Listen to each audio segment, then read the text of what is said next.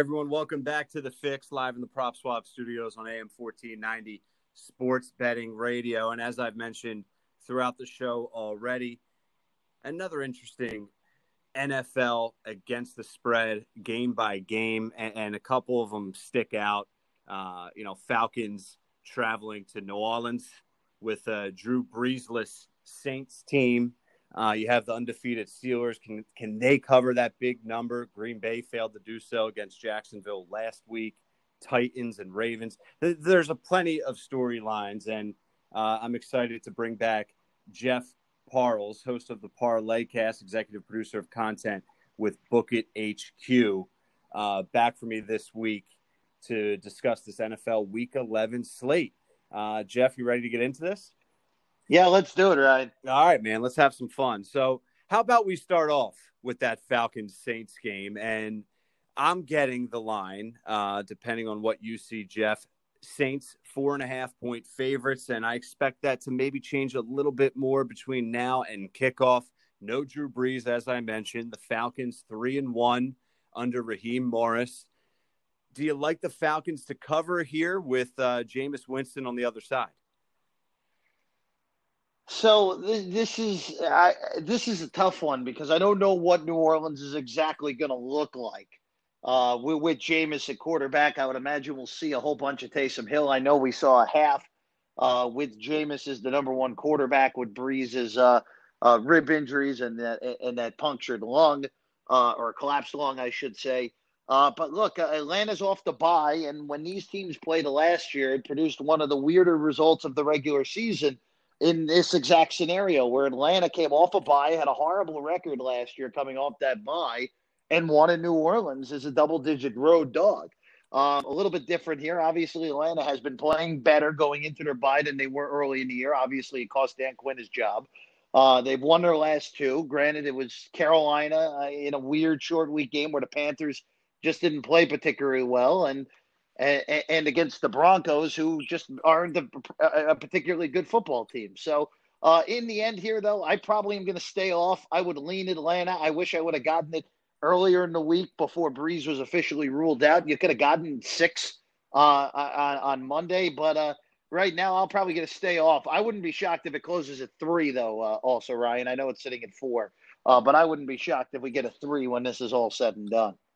Yeah, I'm with you. I, am and I agree with everything you said. I'm leaning towards Falcons, but you just don't know. Like, you could obviously would not shock us if Sean Payton's able to reel Winston in and they have some success and uh, they cover that number. It might be a game to just stay away from uh, for this week. Uh, all right, moving on. Cincinnati Bengals traveling to Washington to take on the football team, and the football team is favored by a point and a half. And the Bengals, Joe Burrow looks awesome, but they haven't been able to translate that into wins. But they have against the spread, six and three against the spread, despite their two six and one record. Is this a spot where Cincy can go in there and and win and maybe cover if they lose by one?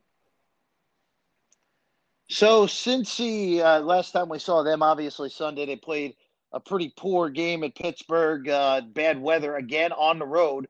Uh, we've seen that now twice with Burrow and company.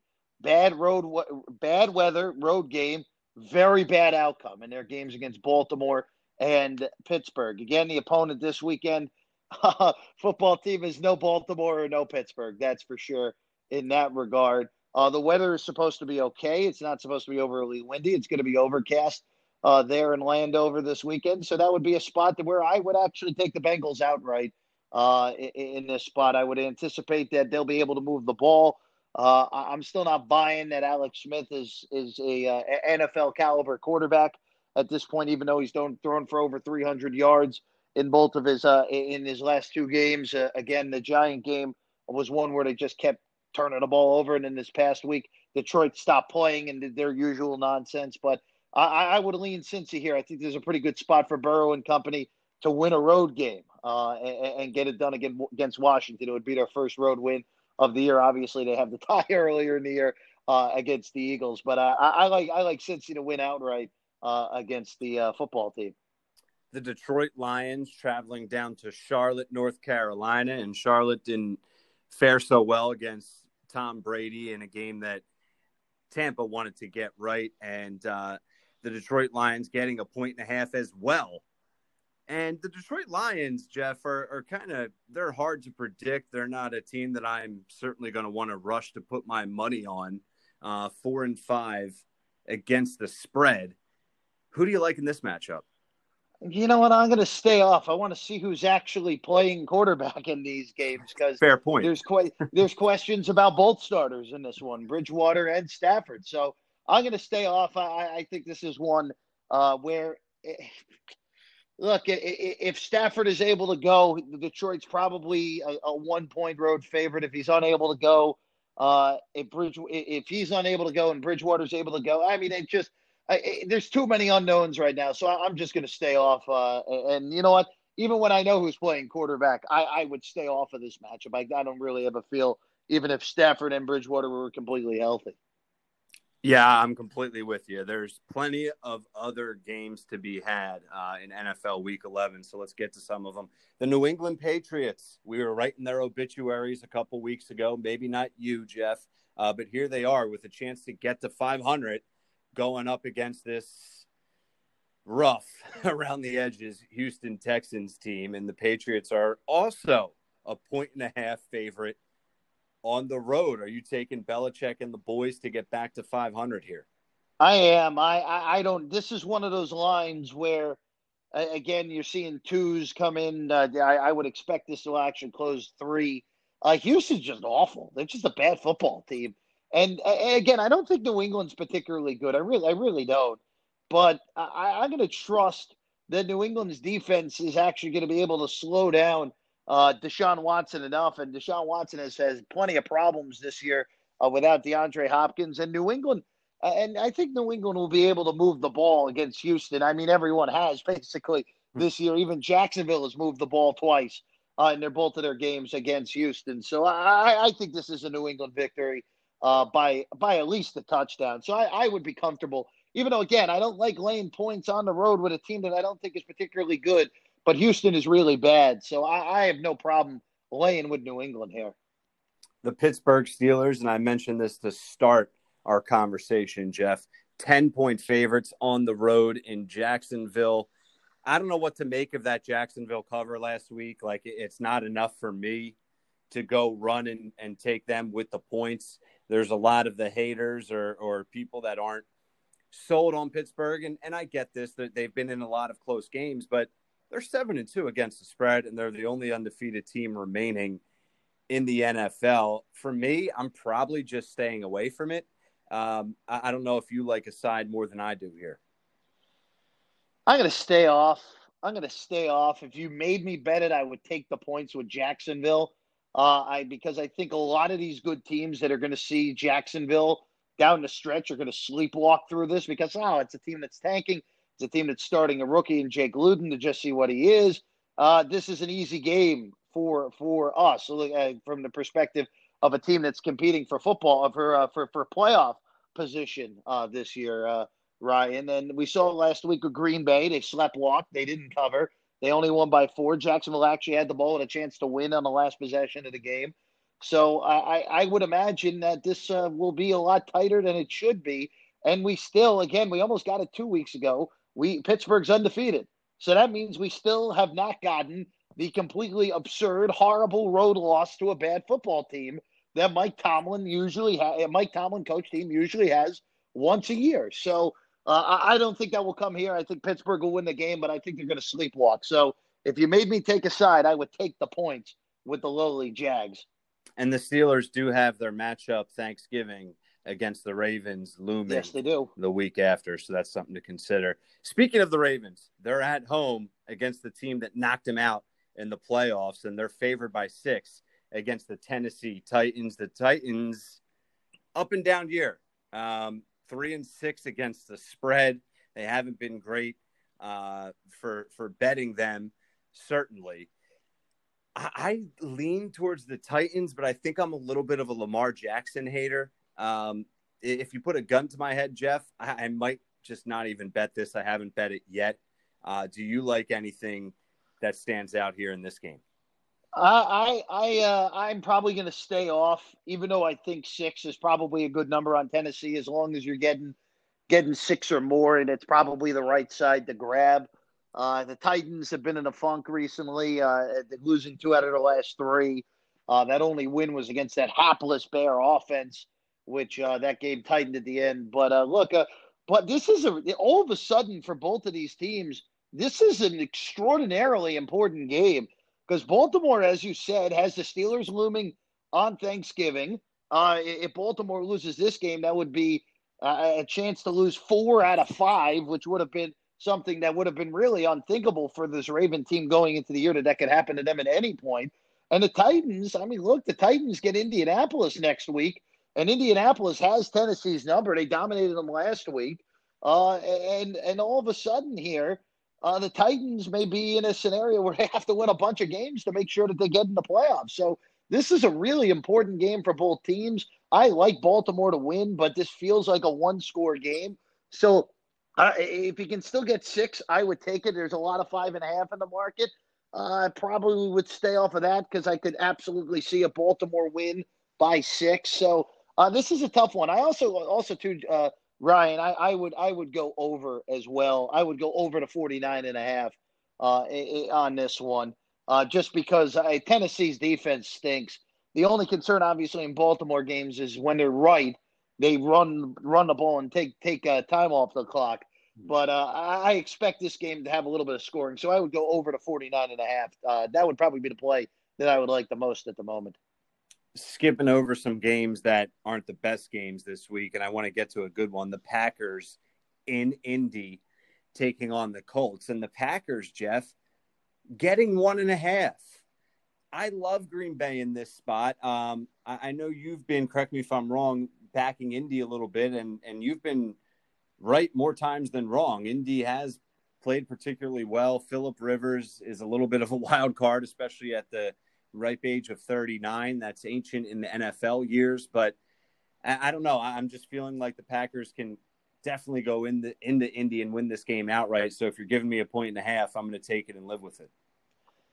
I, am going to stay off here. I'm going to stay off because I, I look. I actually th- I, I, was surprised that Green Bay uh, was the favorite in the look ahead. I was surprised that, it, and then I was surprised that Indy was only favored by one. Uh, and but look, I, I, I actually do think Green Bay will win this game. But the one thing is, is that Green Bay has struggled against elite defenses over the last two years since LaFleur has taken over the head coaching job. And Indianapolis, with Darius Leonard healthy, to me is a top five defense in the league. So to me, I this is a this is a really difficult one. This is going to be one and I'm going to be looking for in-game opportunities because I think there will be some here, depending on who actually looks like they want to play that day and who actually showed up for this game. Uh, so, but uh, this is really, really difficult. I think this line is right. Uh, the one and a half, two is probably right with Indianapolis laying, but I'm going to stay off. If you made me pick, I would take the Packers outright, but uh, I- I'm going to stay off here, Ryan. This is just a tough, a tough game. Jeff, I'm with you in almost all of these games, and and I don't know if it's just we're getting later into the season, but it feels like more so than previous years.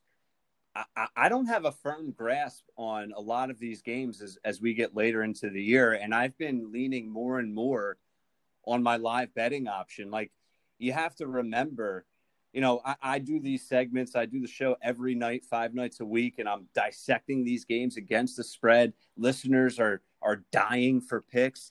And I have to say it every night, Jeff, because – it's not a cop out. It's just a smart way to approach it. You have the live betting option, utilize it.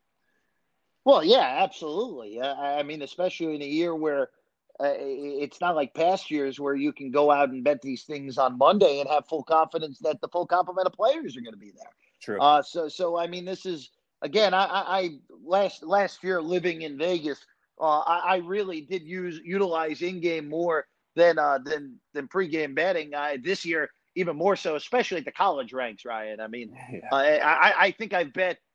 I think I've bet five college games the entire year pregame. All my other college bets have been in game this year. So uh, it definitely is a scenario where utilize it. It's there, obviously, with being in in, in, in New Jersey or if you're listening in Pennsylvania, I mean, you have all the in game options. You have so many outs at this point that you can basically find a line that's a point and a half to your favor in comparison to a different book. So uh, utilize it, absolutely utilize it in 2020, utilize it going forward because that's in the end, I think, Ryan, more than anything, uh, the future of this business is that we're going to see people betting more in game than they are pregame. I, I really do think that is the case. I think it's a it's a better way to make money, and they, especially this year, betting in game instead of betting these pregame.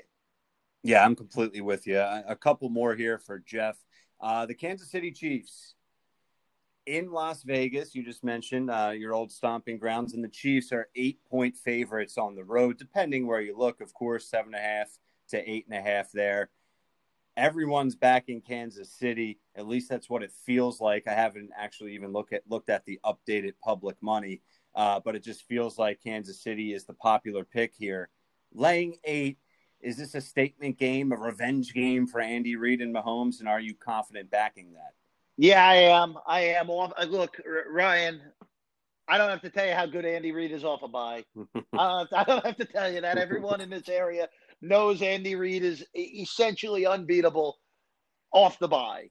And you're getting Vegas. You, the Chiefs are drawing Vegas again. This would this would be one that I, I would actually be handicapping slightly different with a crowd in the building. Uh, there are no fans in the stands at all uh, there at Allegiant Stadium. Uh, just uh, just uh, there off the strip in Vegas. Uh, and also, too, I mean, eight of, of Vegas's 11 starting defenders are in COVID protocol right now. Right. Uh, none of them have tested positive for COVID other than Clelin Ferrell. So one of the eight, but the other ones, the other seven, are still in protocol. And we, they're not going to practice this week. And this is not a good week They're not have practice. And keep in mind, too, when Vegas went to Kansas City and won earlier this year, that was because the Kansas City defense failed. It wasn't that the Kansas City offense failed. Derek Carr, the best game of his entire NFL career in that game, in a 40 to 32 win uh, at Arrowhead. But this this feels like Kansas City makes a statement. And also, too, this is an MVP statement game for Mahomes. He's the favorite now to win the MVP. He's thrown 25 touchdowns to one interception. And uh, I would expect a big outing on prime time, like Mahomes has done throughout his career so far, like he did in week three against Baltimore. I think this is a Kansas City multi score win. So I have no qualms with laying eight in this spot.